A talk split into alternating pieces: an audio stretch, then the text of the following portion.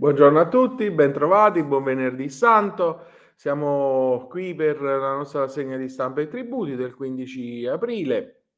Oggi, diciamo, al centro della nostra rassegna ci sono i fondi del P N R R, P A digitale trecentonovanta milioni dal P N R R. Il Ministero per l'Innovazione Tecnologica ha lanciato tre bandi con scadenza due settembre. Il primo articolo su um, Italia Oggi lo troviamo a firma di Massimiliano Finali, che mh, fa il uh, punto su come il uh, sistema uh, dei finanziamenti del P N R R voglia estendere l'utilizzo dell'identità digitale, favorire l'adozione della P I O e stimolare l'adesione alla piattaforma PagoPA. Questi sono gli obiettivi dei tre bandi lanciati dal Ministero dell'Innovazione Tecnologica e per la Transizione Digitale. I tre avvisi hanno una dotazione complessiva di trecentonovanta milioni di euro derivanti dai fondi del P N R R, appunto, e la scadenza per accedere ai contributi è fissata al due settembre duemilaventidue. I soggetti attuatori devono presentare domanda di ammissione al finanziamento esclusivamente tramite il sito accessibile all'indirizzo P A digitale duemilaventisei punto gov punto it. Il finanziamento previsto uh, dai tre avvisi non è cumulabile con altri finanziamenti pubblici nazionali, regionali, per le stesse spese ammissibili.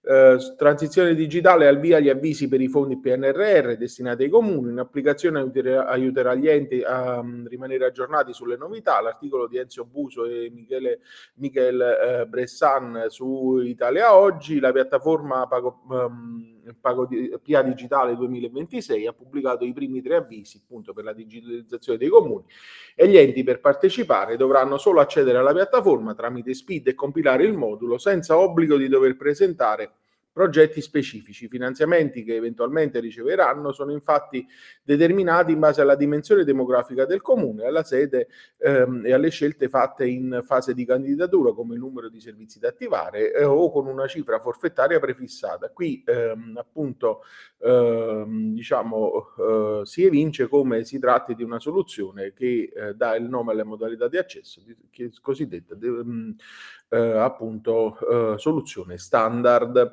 Uh, cambiamo argomento. L'ANAC conferma l'iscrizione obbligatoria e provvisoria all'albo per il supporto all'accertamento della riscossione. L'articolo su tuttotributi punto it, dove uh, viene data notizia della delibera centoquarantanove del trenta marzo duemilaventidue, con cui l'ANAC ha ritenuto che l'iscrizione dei gestori per l'accertamento della riscossione delle entrate degli enti locali, anche se provvisoria, è un requisito indispensabile per l'affidamento dei servizi di accertamento e recupero tributario ed è obbligatorio per i soggetti che svolgono esclusivamente le funzioni e le attività di supporto propedeutico all'accertamento e alla riscossione delle entrate locali e delle società partecipate.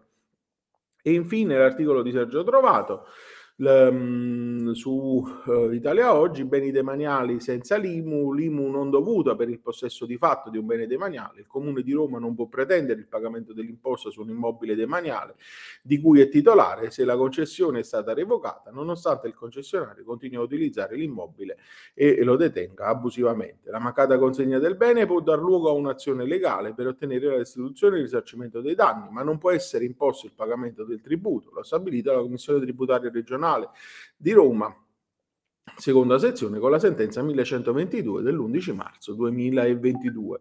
Con questa notizia vi auguro un buon proseguimento di giornata, una santa e serena Pasqua a tutti e vi do appuntamento la settimana prossima. Eh, penso che riprenderemo la nostra rassegna mercoledì prossimo eh, e con questo, appunto, vi saluto di nuovo.